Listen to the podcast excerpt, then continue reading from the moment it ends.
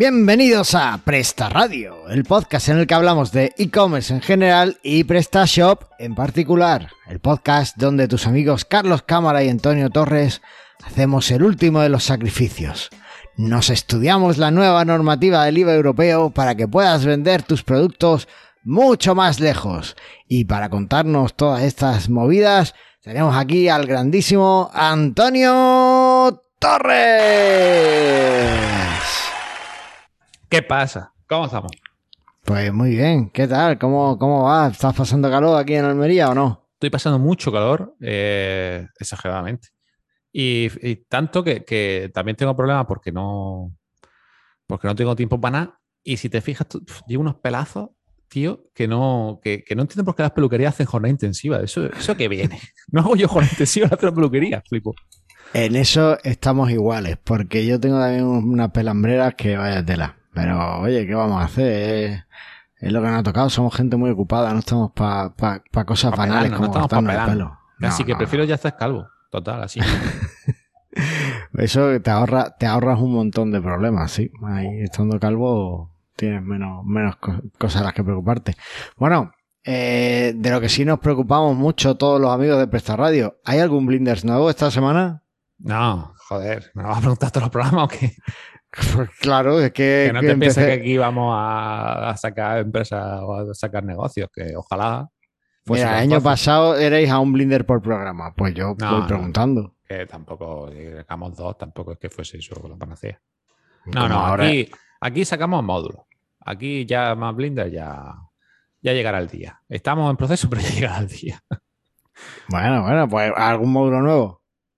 Uf, ¿Lanzado o no? Bien, no, bueno. No, no. ¿Has eh, lanzado, algo nuevo esta semana? Sí, ha tocado lanzamiento de proyectos. Hombre.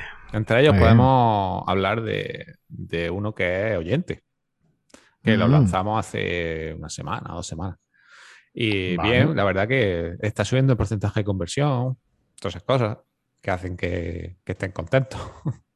Ah, mira, estupendo. bien. Muy bien. Perfecto. Bueno, pues genial. Ahí tenemos a los blinders dándolo todo. ¿Puedes decir el comercio o no? Sí, tú seguro que lo conoces, sueles comprar, ¿no? Se llama semillabaratas.com. No, yo las semillas que planto son de, las manzanas que. O de fresa. ¿No plantas de fresa una vez? No, mi hijo compró una macetita de fresa. Ah, yo es que te vi algo que pusiste de fresa recién cortado o así sí, sí, porque dio las fresas que traía, bueno, dio como tres o cuatro fresas el año ese y después se murió. Pero sí, compré una macetita de fresas. La, fresa es que sacar la semilla no es tan fácil, porque tienes que. Eh, la semilla es lo que va afuera, ¿sabes? Las pintitas esas, esa es la semilla. Entonces, la tienes que raspar, secar y después las puedes plantar. Es como. Tiene un proceso ahí que no, me ha dado por hacerlo. También creo que si vas a algún sitio y, y compras semillas de fresa, creo que te la dan empaquetada, ¿no? Pero ¿qué, qué emoción tiene esa? Eso. Ah. Ah, Mira, yo tengo ahí, estoy mirando ahora el patio, tengo uno, dos, tres, cuatro, tengo cuatro manzanos plantados de este año. ¿Cuatro del año pasado. Cuatro manzanos. De una semillita de manzana, pues que le he quitado la manzana. Tenía plantado como siete u ocho, pero han quedado cuatro. Y a ver si aguantan hasta el año que viene. Tenía un aguacate, pero se murió. Bueno, el perro se lo cargó. Que es autosuficiente ya. No, pero bueno, sí, estaría guay. en verdad sí, sería guay ser autosuficiente. Vale. bueno, llegará el día. Hay que, llegará, llegará. Bueno, ¿te parece si vamos a hablar el tema este que nos hemos preparado? Venga, vale. vamos allá.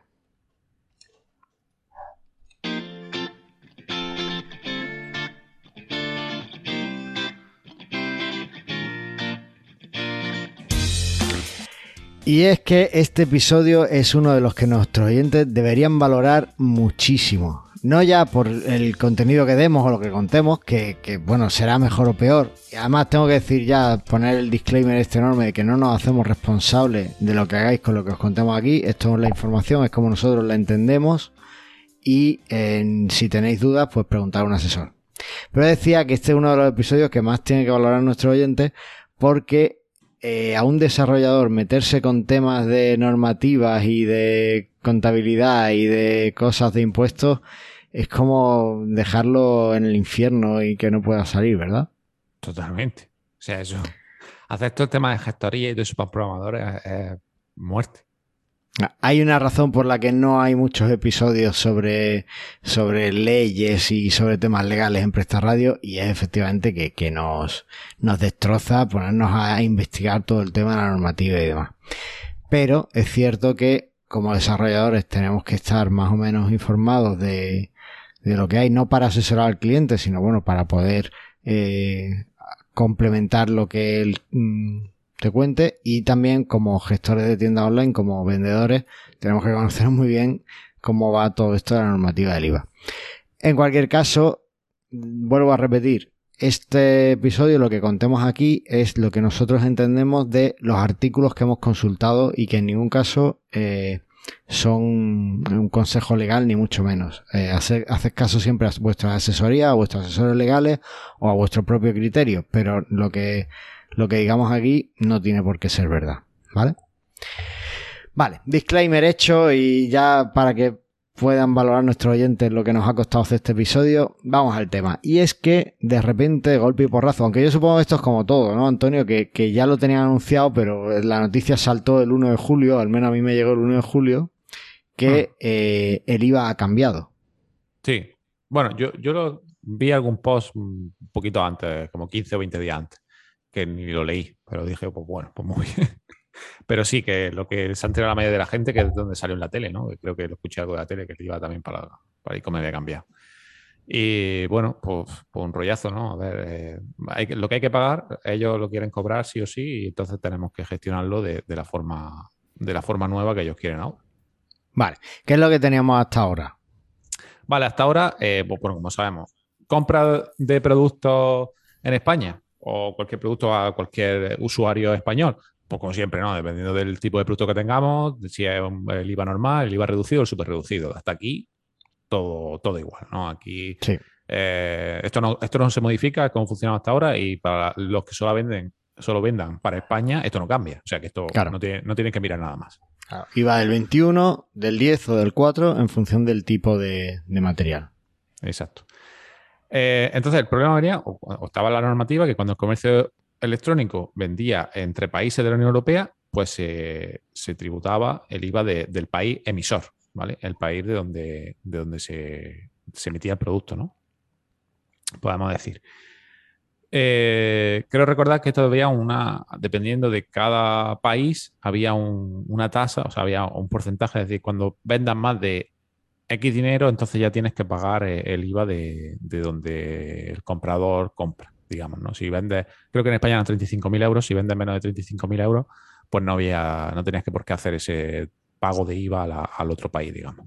Vale, esto no me ha quedado muy claro, así que lo voy a explicar de otra forma, por si a alguien no le ha quedado tampoco muy claro. Digamos que, eh, como bien has dicho, Antonio, antes lo que teníamos es que cuando eh, alguien, cuando alguien te compraba, por ejemplo, desde Portugal, yo voy a tener siempre en mente el ejemplo de Portugal, que es el que creo que es más cercano y, que se va muy bien. Pues tú le podías cobrar un IVA del 21%, que es el que tenemos en España. En Portugal el IVA es del 23%, ¿vale? El IVA genérico este normal. Entonces tú le podías cobrar el 21%. Hasta que llegaras a un límite que no sé cuál es en Portugal, pero por ejemplo veo aquí en las notas que me has apuntado que en Alemania era de 100.000 euros, ¿no? Y has dicho que en, en España pues era de 35.000. Pues bueno, pues entonces digamos que hasta que llegaras a ese límite tú podías eh, grabar o recaudar el 21% nada más y lo tributabas en tu país. A partir de ese límite ya no, ya tenías que, que vértelas con, con los impuestos de, de allí. Eso ha cambiado ahora y ahora veremos cómo. Y después había otro ejemplo que era cuando, o sea, había otro caso que es cuando el comercio se da entre un país miembro de la Unión Europea y un tercer país, ¿no? En este caso, pues, por ejemplo, con China, ¿no? Que es lo más habitual. Pues, eh, si el producto que, que, íbamos a, que comprábamos de China eh, valía menos de 22 euros, pues no pagaba IVA. Exacto. O sea, no pagaba IVA sin por, venta de menos de 22, que es raro, pero bueno, que, que ahí está. Eso también ha cambiado, ¿vale? Que lo veremos después. Y lo último del disclaimer final es de, cuando había el IVA intercomunitario, ¿no? De cuando ah, vale. Hmm. tanto el comprador como el vendedor tiene el IVA intercomunitario, pues entonces ahí no se cobra IVA. eso, Eso es muy típico. Yo, a mí eso es lo que más me suena porque la empresa es muy típico que las dos empresas con las que trabajas pues estén dadas de alta en la Unión Europea y tengan lo que se llama un VAT number, como el número de IVA europeo. Y entonces no hay IVA de por medio, no, no se queda compensado. Vale, pero eso era entre empresas realmente. Sí, al final, eh, o sea, un particular no lo puede hacer, pero hay que tener ambas, ambas partes, tanto el comprador como el vendedor. Si los dos tienen IVA intercomunitario, pues perfecto, no hace falta cobrarle ese IVA.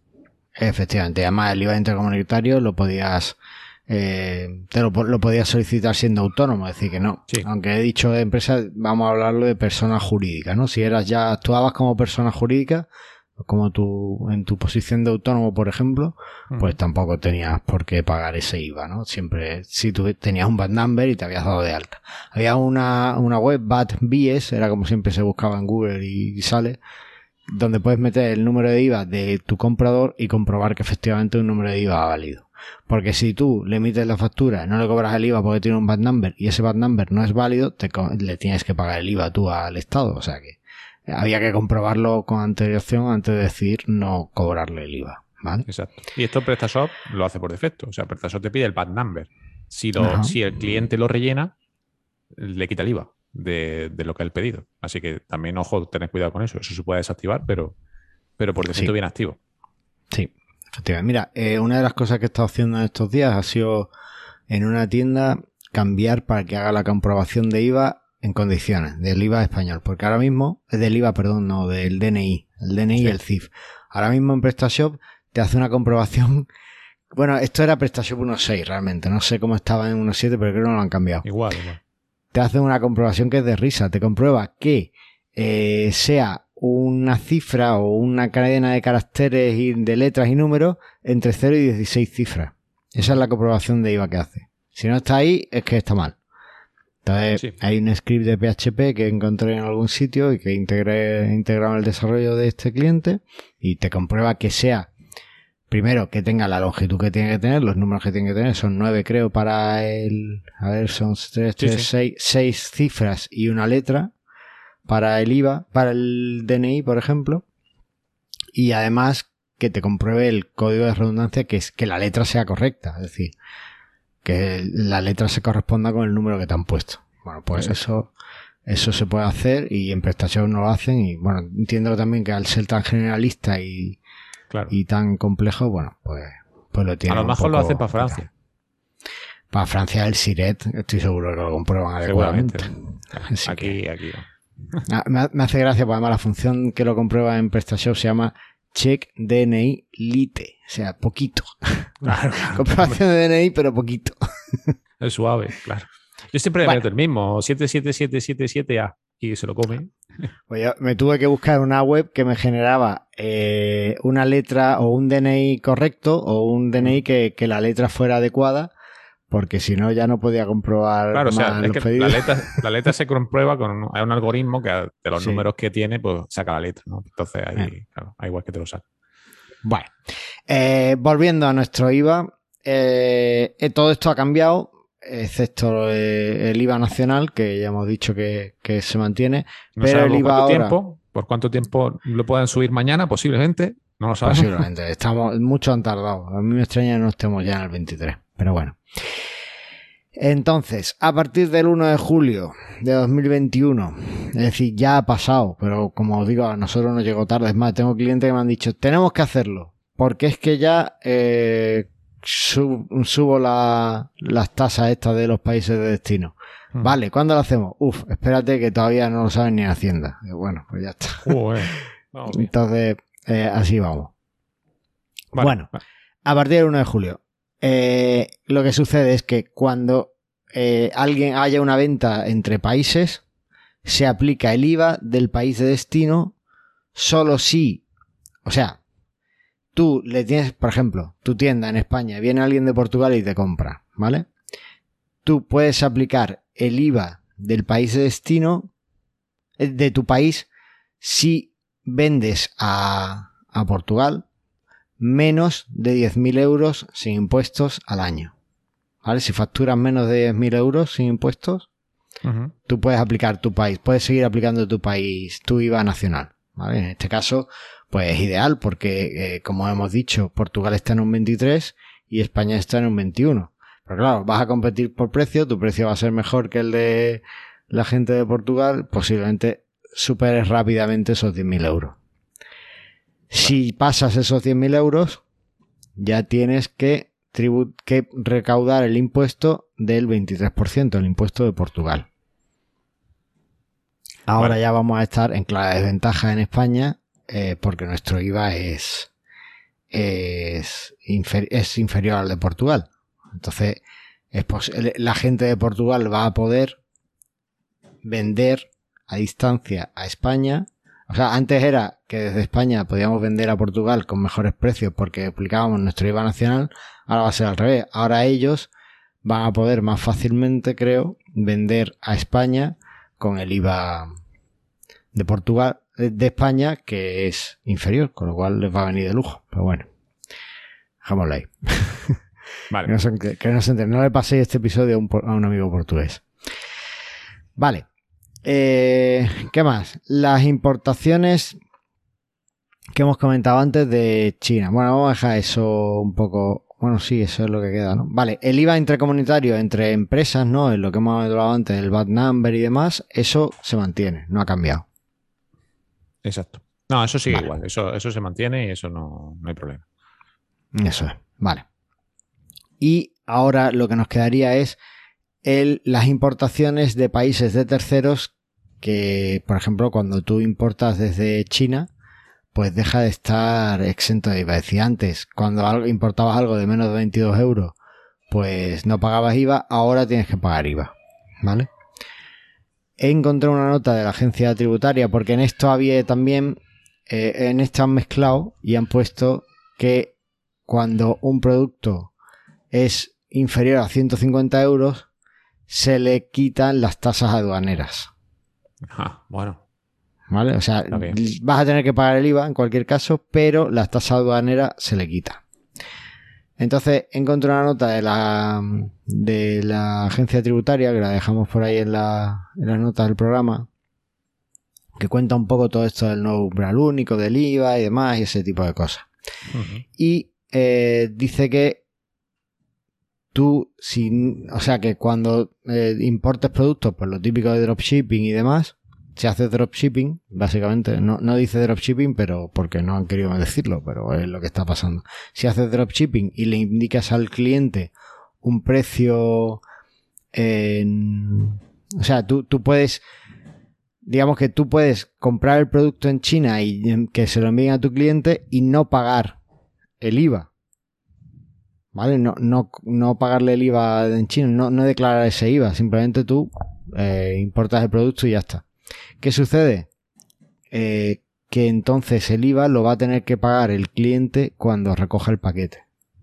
Igual que antes tenía que pagar la tasa aduanera, ahora va a tener que pagar el paquete. Entonces recomiendan que te des de alta en la ventanilla única de importación esta que han creado, la IOSS, para eh, simplificar este pago de IVA de productos que, vienen desde países fuera de la Unión Europea. Porque tú realmente al país em, al país a China no le vas a tener que pagar el IVA. Tú vas a comprar el producto tal cual. Ahora, si tú no declaras ese IVA cuando lo compres, no declaras, no pagas ese IVA cuando lo compras, no lo declaras en la ventanilla esta, lo va a tener que pagar tu cliente, ¿vale? Entonces, para evitar problemas de, de paquetes devueltos porque el cliente se espera que el precio final sea el precio final, no espera tener que volver a pagar por él, pues se recomienda que, te des de alta y que lo pagues, ¿no? Eso no lo habías visto tú. Eso no lo he visto yo. Tampoco hago mucha exportación a China, así que no. No, pero para, estos comercios que se montan, que hacen dropshipping directamente desde algún portal famoso chino, pues está muy bien. Vale.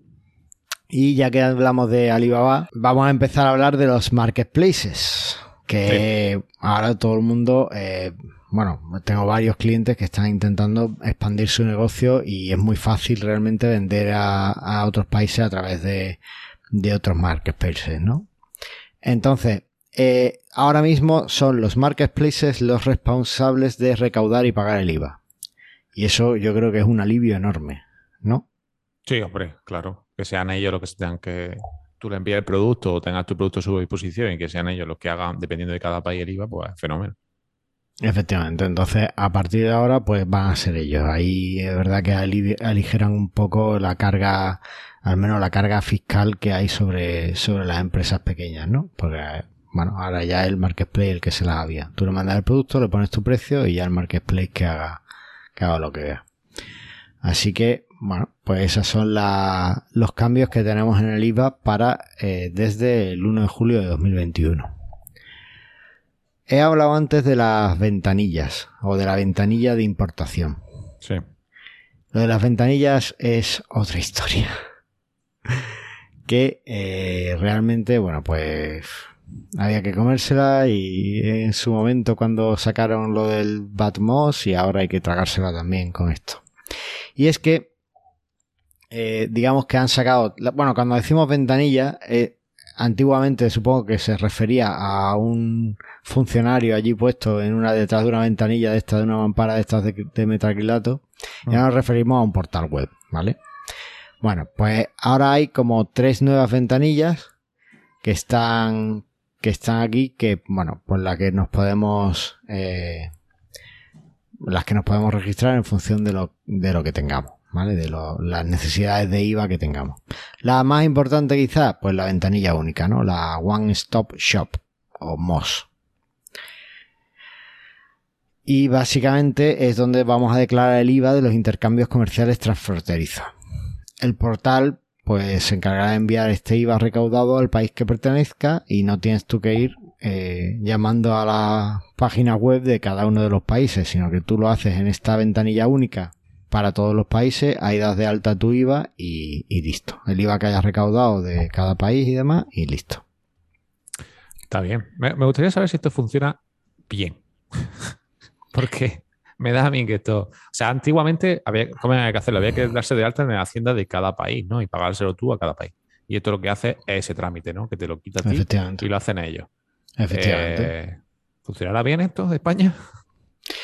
Yo no he escuchado muchas quejas de estas ventanillas. También es verdad que yo, el IVA y demás, yo siempre lo. Y además no conozco a nadie que, que haga los IVA de sus tiendas y de sus cosas solito. Es decir, normalmente contratas una asesoría y las asesorías se pelean con, con este tipo de cosas. Y yo lo que recomiendo, ¿eh? ¿eh? simplemente que sepáis un poco el lenguaje que y los cambios que tenéis que aplicar, pero al final contratar una asesoría nos debería patrocinar una asesoría o algo. y, y que os lleven todo este tipo de gestiones porque, bueno, puede ser complejo. Habrá falta de certificados y cosas de seguridad que al final ellos pues tienen mucha más experiencia, lo, hacen continuamente y les, resulta mucho más inmediato, ¿no? Es mucho más eficiente que lo hagan ellos a que lo hagamos nosotros. Así que, listo. Muy bien. Así que, conclusiones. Pues conclusiones fácil. Eh, que, te pongas, que te des de alternativa única si vendes más de 10.000 euros en el extranjero que si vendan en extranjero posiblemente lo supere. Si tu cliente tiene el IVA intercomunitario, pues no le cobra IVA y que ahora toda la importación hay que pagar el IVA. Punto. Ahí está. ¿Y cómo se hace esto en PrestaShop? Bueno, pues para configurarlo IVA en PrestaShop, pues se hace desde la 1.7 de Internacional Impuestos y desde ahí tenemos supuestamente los impuestos que se generan por cada país.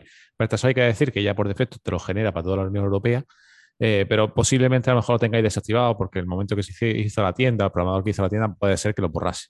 Entonces lo tendréis que ir creando a mano. Y para cada país, pues el, el, IVA que corresponda. ¿vale? Yo no sé cuáles son, pero en Google está todo. Y desde ahí, pues ya lo vais dando de alta. ¿Cuántas veces lo has hecho tú en estos días? Pues mira, lo hice, lo hice la semana pasada justamente. Y yo creo que también tienen parte de culpa de que estemos haciendo este programa.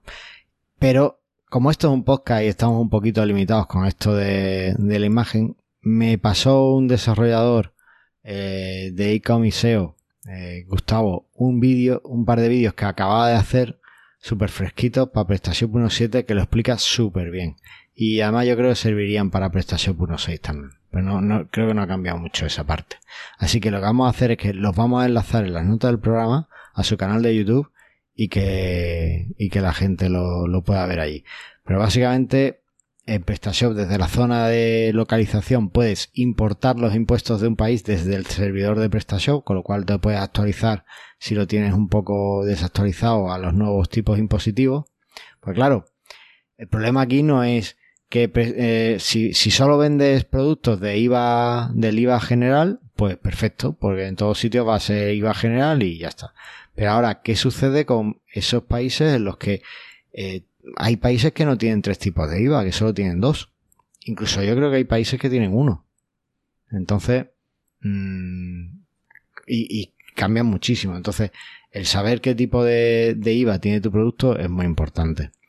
Y bueno, lo que digo, que en este, en este vídeo pues te explica cómo traerte los productos y eh, dónde los puedes enlazar para verlo. Ya os digo, visitar las notas del programa y ahí vais a tener el, el enlace a estos vídeos y os lo explica perfecto, clarinete. A mí me dejó súper claro.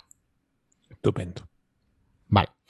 Pues listo, con esto yo creo que tenemos eh, configurado el, el IVA en prestación y más o menos esperamos haber aclarado un poco las dudas para aquellos que estuvieran pensando dar el salto a otros países, pues que tengan un poco claro cómo va todo esto. Y con esto tenemos ya un programa nuevo liquidado y esperamos que os haya sido de mucha ayuda. Así que con todo este calor y, todo esto IVA, ya tenéis trabajo para estas vacaciones.